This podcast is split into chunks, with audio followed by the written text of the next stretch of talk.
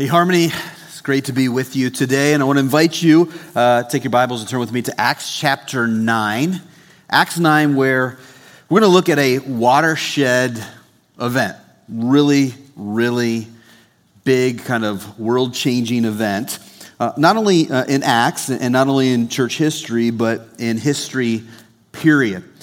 This event is the conversion to Christianity of a man by the name of Saul of Tarsus.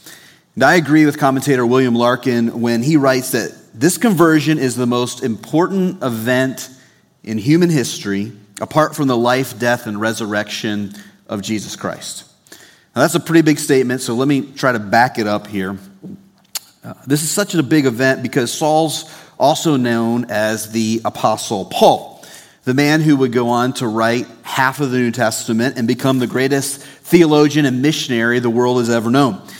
He's the individual who's most responsible for uh, the growth of the church and its spread throughout the entire world. It's no exaggeration to say that other than Jesus, God has used Paul more than any human being ever. And today we have the privilege to look at the incredible story of how he became a Christian. Now, I need to tell you that in this message, I'm going to go back uh, and forth between calling him Saul and Paul. That's because he's Saul in our text, but we know him best as Paul. So I'll go back and forth and you just roll with me on that, all right?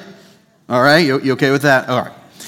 So if you found your way uh, to Acts 9, follow along with me now as I read this uh, wonderful story. It's a little bit of a longer text here, but uh, I think it will keep your attention uh, very, very closely. Uh, Luke tells us this But Saul, still breathing threats and murder against the disciples of the Lord, went to the high priest and asked him for letters to the synagogues at Damascus, so that if he found any belonging to the way, men or women, he might bring them bound to Jerusalem. Now, as he went on his way, he approached Damascus, and suddenly a light from heaven shone around him. And falling to the ground, he heard a voice saying to him, Saul, Saul, why are you persecuting me? And he said, Who are you, Lord? And he said, I am Jesus whom you are persecuting. But rise and enter the city, and you will be told what you are to do. The men who were traveling with him stood speechless, hearing the voice, but seeing no one. Saul rose from the ground, and although his eyes were opened, he saw nothing. So they led him by the hand and brought him into Damascus. And for three days he was without sight and neither ate nor drank. Now there was a disciple at Damascus named Ananias. The Lord said to him in a vision, Ananias. And he said, Here I am, Lord.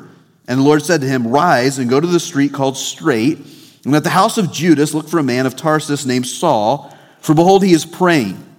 And he has seen in a vision a man named Ananias come in and lay his hands on him so that he might regain his sight.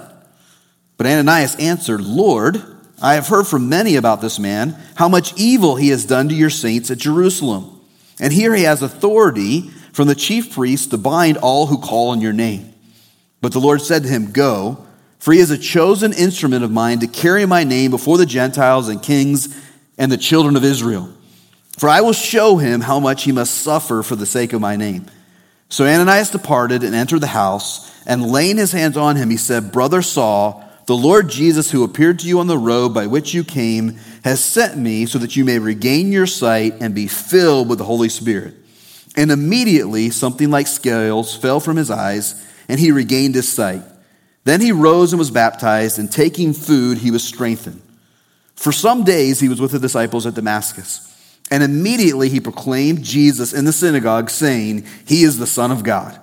And all who heard him were amazed and said, Is not this the man who made havoc in Jerusalem of those who called upon this name? And has he not come here for this purpose, to bring them bound before the chief priests? But Saul increased all the more in strength and confounded the Jews who lived in Damascus by proving that Jesus was the Christ. In one sense, given the magnitude of what happens here, it's good for us just to be familiar with this story. It's important for us to know how such a key figure in church history was converted, became a Christian. However, there's much, much more for us in this story than this. And so I want to talk about what we learn about conversion here. What do we learn about conversion from Saul's conversion? And, and here's the underlying question that I want us to wrestle with as, as we, we talk about Saul's conversion. I want us to ask ourselves this question, every single one of us Have I been converted? Have I experienced what Saul experienced? In Matthew 18 3, Jesus tells us that we have to be converted if we're going to enter the kingdom of heaven. So, this is a pretty big question. In fact, in many ways, it is the biggest question. So, that's what we want to ra- ra- uh, grapple with together today. In the story of Saul's conversion, we learn four essential truths about conversion. Four truths that every single one of us desperately need to know. First, we learn that conversion can happen to anyone. We learn that conversion can happen to anyone. Simply put, if Saul of Tarsus could become a Christian, anyone can become a Christian. Here's some of the words that the New Testament uses to describe Saul pre conversion insolent, evil, persecutor, blasphemer, murderer. In short, the unconverted Saul is a wicked, hard hearted, bloodthirsty man, a man as opposed to Jesus as someone could be. And yet, he's still converted. And this just goes to show that no one is beyond God's reach, that there is no one who, whose God, God's grace cannot extend to. I love verses 5 and 6, where after Saul's um, ask, after Saul asks who's talking to him, Jesus says, It's me, the one you are persecuting, but rise and enter the city, and you will be told what you are to do. This is another one of those fantastic uses of the word but in, in the Bible. Anytime you have the word but in the Bible, I should say anytime, but many times when you have the word but in the Bible, uh, something, it's been something bad, but now something good is happening. Jesus says, Saul, Right now, you're my greatest foe, but I'm going to save you anyway and make you my greatest ambassador. What amazing, amazing grace this is. And one of the primary things we all need to hear today is that this amazing grace can save anyone. So if you're here today, if you're watching online, doubting if you can be saved, if you're afraid that maybe you've been too hard hearted or too antagonistic, or you've done something that makes salvation impossible for you, see in Saul's conversion that it's not. If God's grace could convert him, it can convert you too. On the other hand, if you have a hard hearted family member or friend, Saul's story should encourage you not to lose hope, not to stop praying, not to stop telling them about Jesus. There's no heart. There is no heart on this world, on this earth, that God's grace cannot change. If he could change Saul's heart, he can change your family or friend's heart too.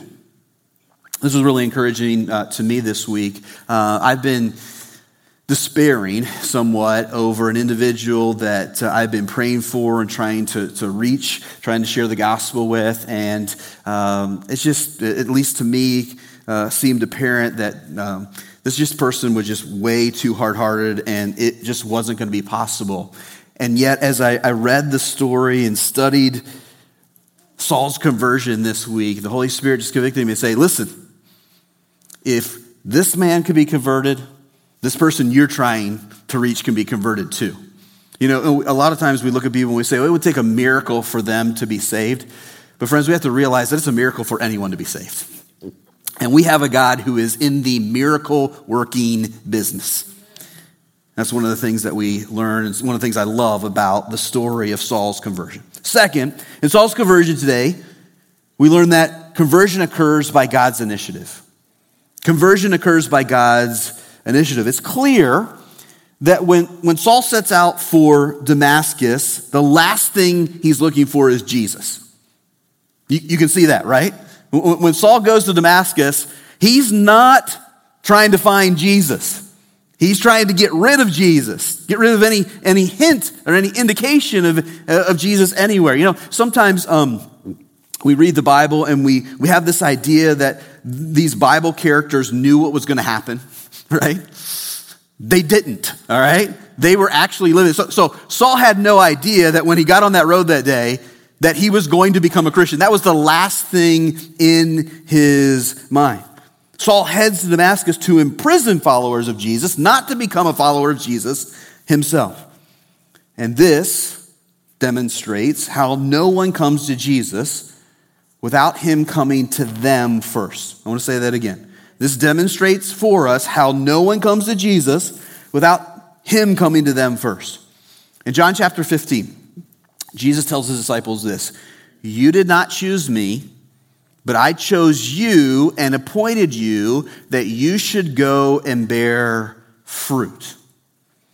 We see something similar with Saul here in verses 13 through 15 of Acts 9. So, verses 13 through 15 is, is when Jesus is having this discussion with Ananias. And understandably, when Jesus tells Ananias to go and lay hands on Saul, he initially balks right? He, he says, You can't be serious, Jesus. This is the guy, okay? This is the guy who, who's been wreaking havoc on your people all over the world. This is the guy who's been murdering Christians and throwing Christians in jail. He's been doing all kinds of evil. I've heard about this guy. You can't be serious that you want me to actually go to him and lay my hands on him. If I do that, he's going to lay hands on me and throw me in prison. So it's understandable, right? But but no, how Jesus responds, all right? He responds by telling Ananias that Saul is his chosen, get that word, chosen instrument to spread the gospel. And we really need to see this. Saul didn't become a Christian and much just an apostle by his own initiative. He didn't chase after God, God chased after him, and that's the way it is with all of us. None of us chases after God. None of us comes to God unless He first comes to us. Let me use Paul's own words to emphasize this a little more. 2 Corinthians chapter 4, verses 4 and 6, he writes this The God of this world, pay, pay close attention to this, all right? The God of this world has blinded the minds of unbelievers to keep them from seeing the light of the gospel of the glory of Christ, who is the image of God. Unbelievers cannot, they do not have the ability to be able to look at Jesus and to believe that he is God, that he died on the cross for their sins, and that he rose again. They, they are incapable of doing that. Satan has blinded them. Verse 6 says this, though For God, who said, Let light shine out of the darkness, has shone into our hearts to give the light of the knowledge of the glory of God in the face of Jesus Christ.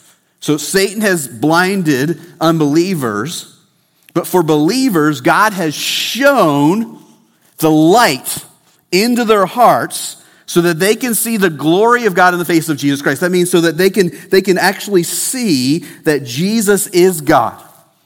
They can actually understand that he is God, the God who came and died and rose again so that they may be saved. Now, I think it's very likely that when Paul writes 2 Corinthians um, 4 4 and 6, he actually is thinking about his own conversion experience. See, prior to his conversion, Saul had blinded him to the truth of who Jesus is. Saul had thought Jesus to be a fraud. He had thought the resurrection was a hoax. But in an instant, God shone that you see that light there that blinded Saul? That's meant to illustrate how God was shining into Saul's heart the truth about Jesus. And all of a sudden, he realizes that Jesus isn't a fraud, that the resurrection isn't a hoax, that it is actually true. And as a result, he responds in repentance and faith and is converted. And this, my friends, is the way that it works for every single Christian. When someone becomes a Christian at one moment, okay, they are dead in their trespasses and sins. That's what Paul talks about in Ephesians 2. That's how he explains it there. Here we see that, that they're blinded, all right? They're, they're blind at one moment, they can't see, they, they don't believe, they, they won't believe. But in the next moment, God shines the truth in their hearts. They see who Jesus is, and in response, they repent of their sins, they place their faith in Him, and they are converted. They become a Christian, they are saved. Which leads to this. Here's the third thing we learn from Saul's conversion story. We learn that conversion is turning from sin to Jesus. The basic meaning of the word conversion is turning. So, so just think of the, the simple example here, right? If you, if you convert inches into feet, you're turning inches into feet, right? How many inches are in a foot? Just say it.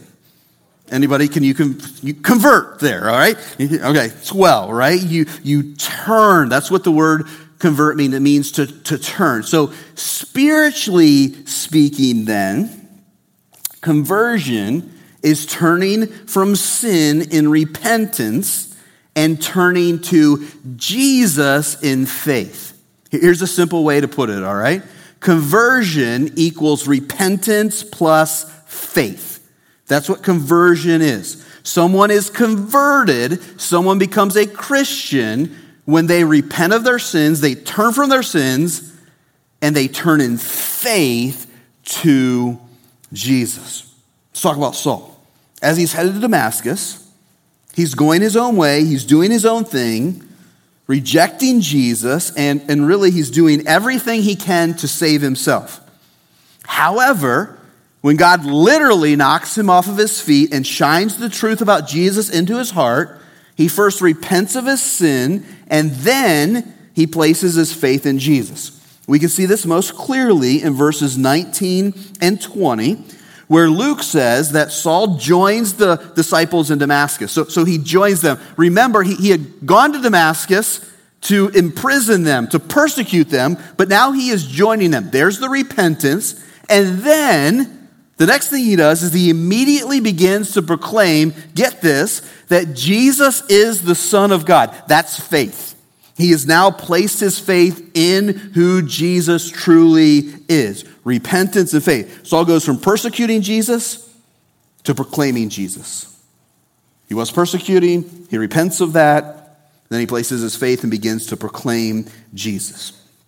Now, there are numerous numerous New Testament passages where Paul provides insight into his conversion. In fact, we could do an entire series that would go for weeks and weeks and weeks just looking at the New Testament passages where Paul kind of gives us insight to, into this story that we're looking at today about actually what happens on the road to Damascus and, and those three days while he's waiting for Ananias to come.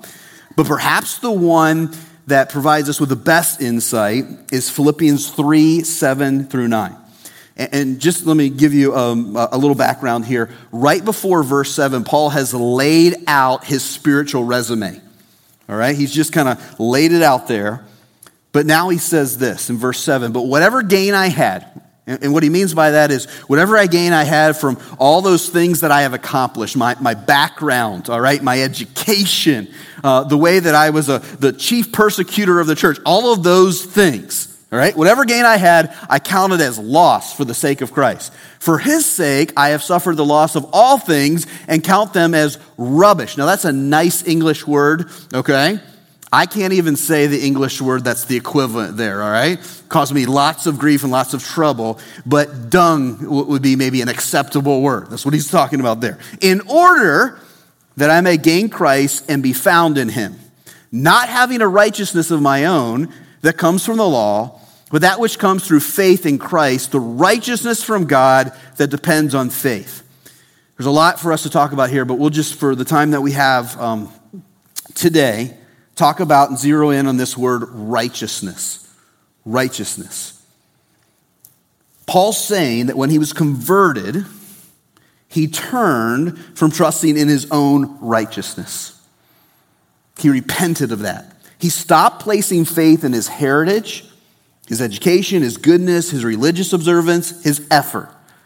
When he was converted, when he saw Jesus that day on the Damascus Road, he stopped trusting in all of those things so that he could have the righteousness that God freely gives to those who have faith in Jesus. All right, so we have two options. We can either rest on our own righteousness or we can trust in the righteousness that God freely gives to those who place their faith in Jesus, the righteousness of God that Paul is talking about here. We have a choice. And the problem, if we rest on our own righteousness, is that our own righteousness will not cut it. Our own righteousness is not good enough because, as Paul says in Romans chapter 3, all of us have, you know what, right?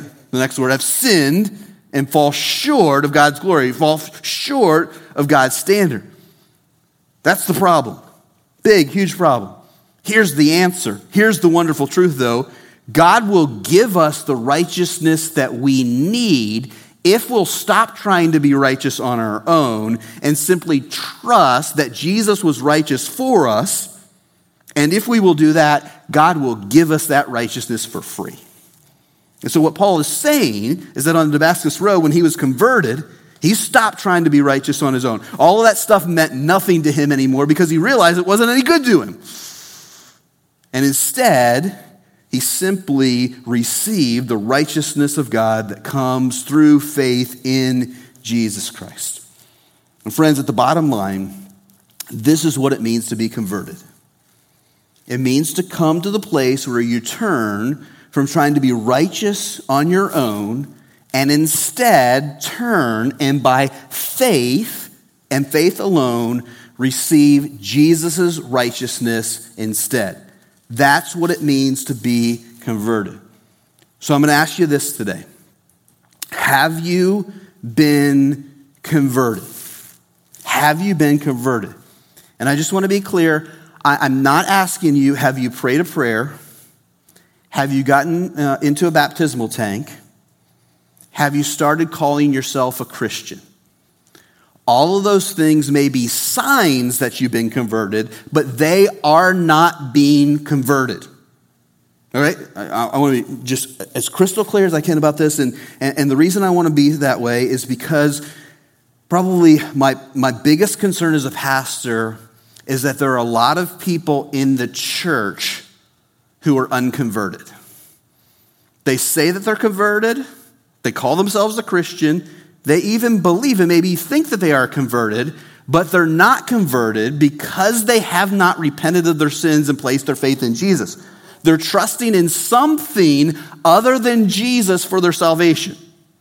Their family name, that they grew up in church, that they got in a baptismal tank, that they prayed a prayer, walked an aisle, that they're a good person, now, all of those things may be signs that someone's been converted, but they are not being converted. Being converted means that you have repented of your sins, you've turned from trusting in yourself and your efforts to, save yourself, and you have turned and placed your faith completely and totally in Jesus and what he did for you in his life, death, and resurrection. That's what it means to be converted. And so, I'm going to take you back to Matthew 18:3. I mentioned it at the beginning. You've probably forgotten it by now, so it's a good reminder, right? Matthew 18:3. Jesus says this: "Truly I say to you, unless you turn and become like children, you will never enter the kingdom of heaven."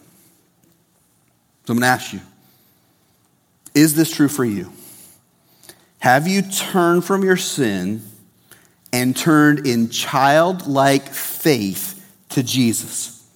Have you given up the pursuit of your own righteousness and by faith received Jesus' righteousness instead?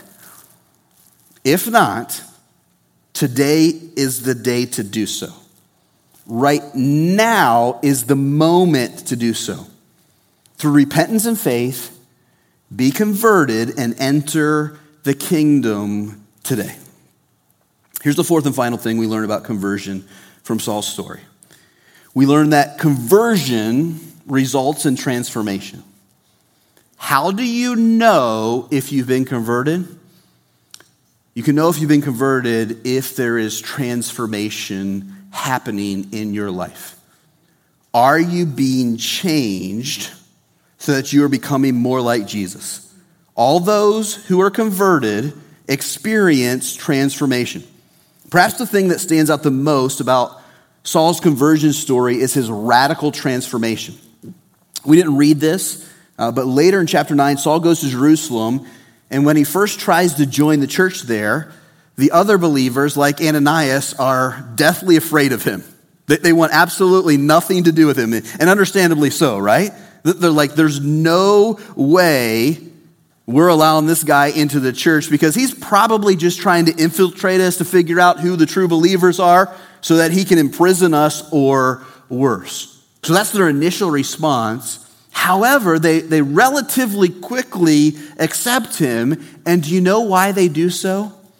They do so because they see the profound change in his life.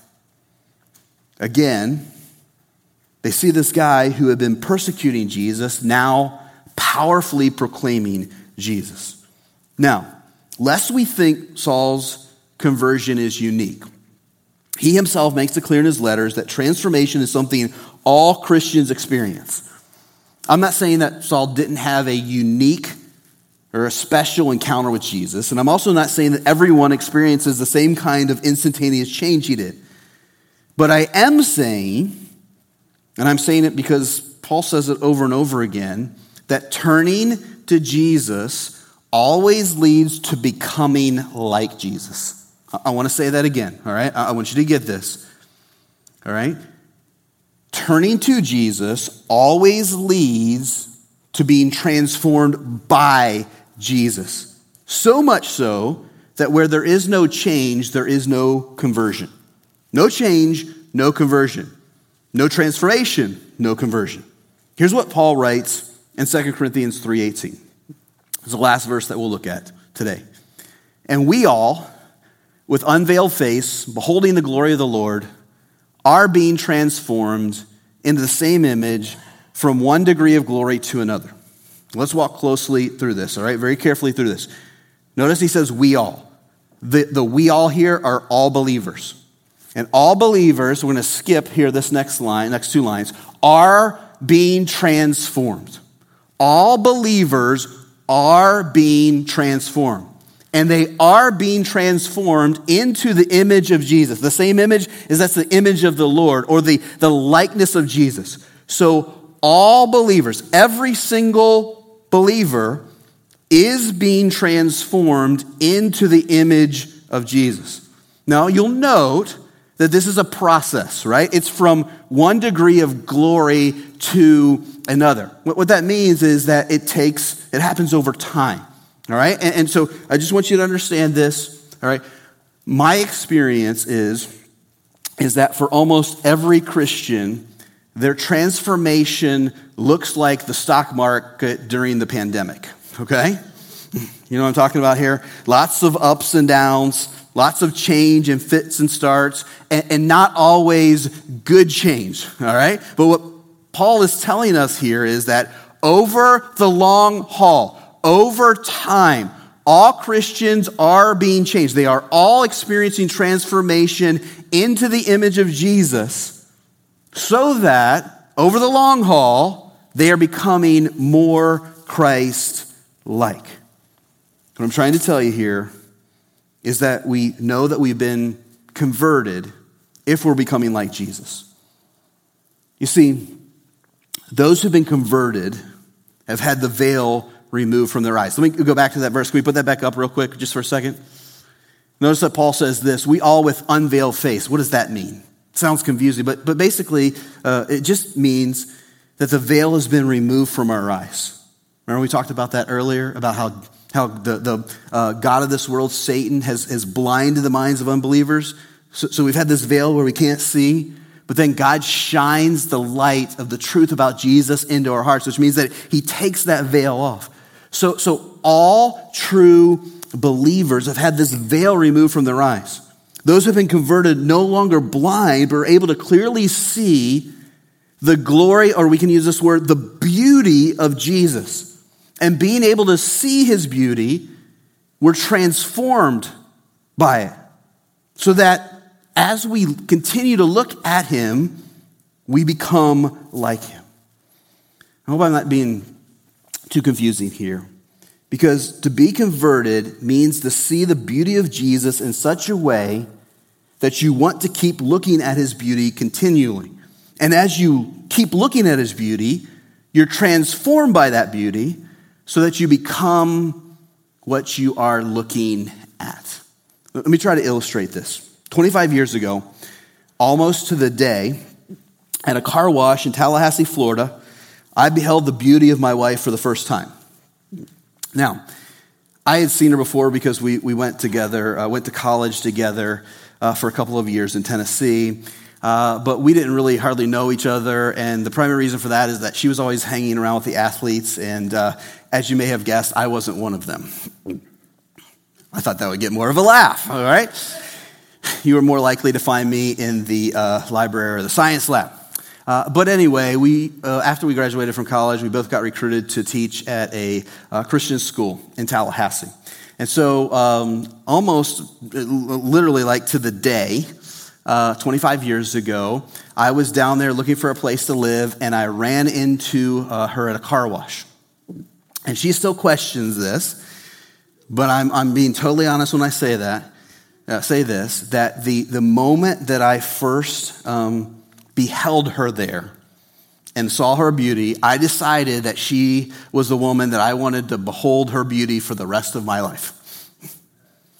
In other words, I, I, I saw her beauty, it transfixed me, and I said, I just want to keep looking at her beauty for the rest of my life. Something that I've had the privilege to do for 25 years now, and that I am glad to do and enjoy doing more than, now than ever before. And friends, this is how it works for those who are truly converted. True Christians have seen the beauty of Jesus, and this makes them want to look at him over and over and over again. And as they look at him over and over again, they become like him. Looking at Jesus is what makes us like Jesus. And so, in closing, I will ask you this Have you seen the beauty of Jesus? Have you? Have you seen Jesus? Jesus as the Son of God. Jesus as God come in the flesh. Jesus hanging naked on a cross for you. Jesus resurrecting from the dead. Jesus ascending back to heaven. Jesus saying, I'm coming one day to make all things new for you. Have you seen his beauty? If you haven't, look and see it today. May the scales drop off of your eyes. May you get up and may you follow him faithfully for the rest of your life. And may you continue to look at him over and over and over again and be transformed as you do so. Let's pray.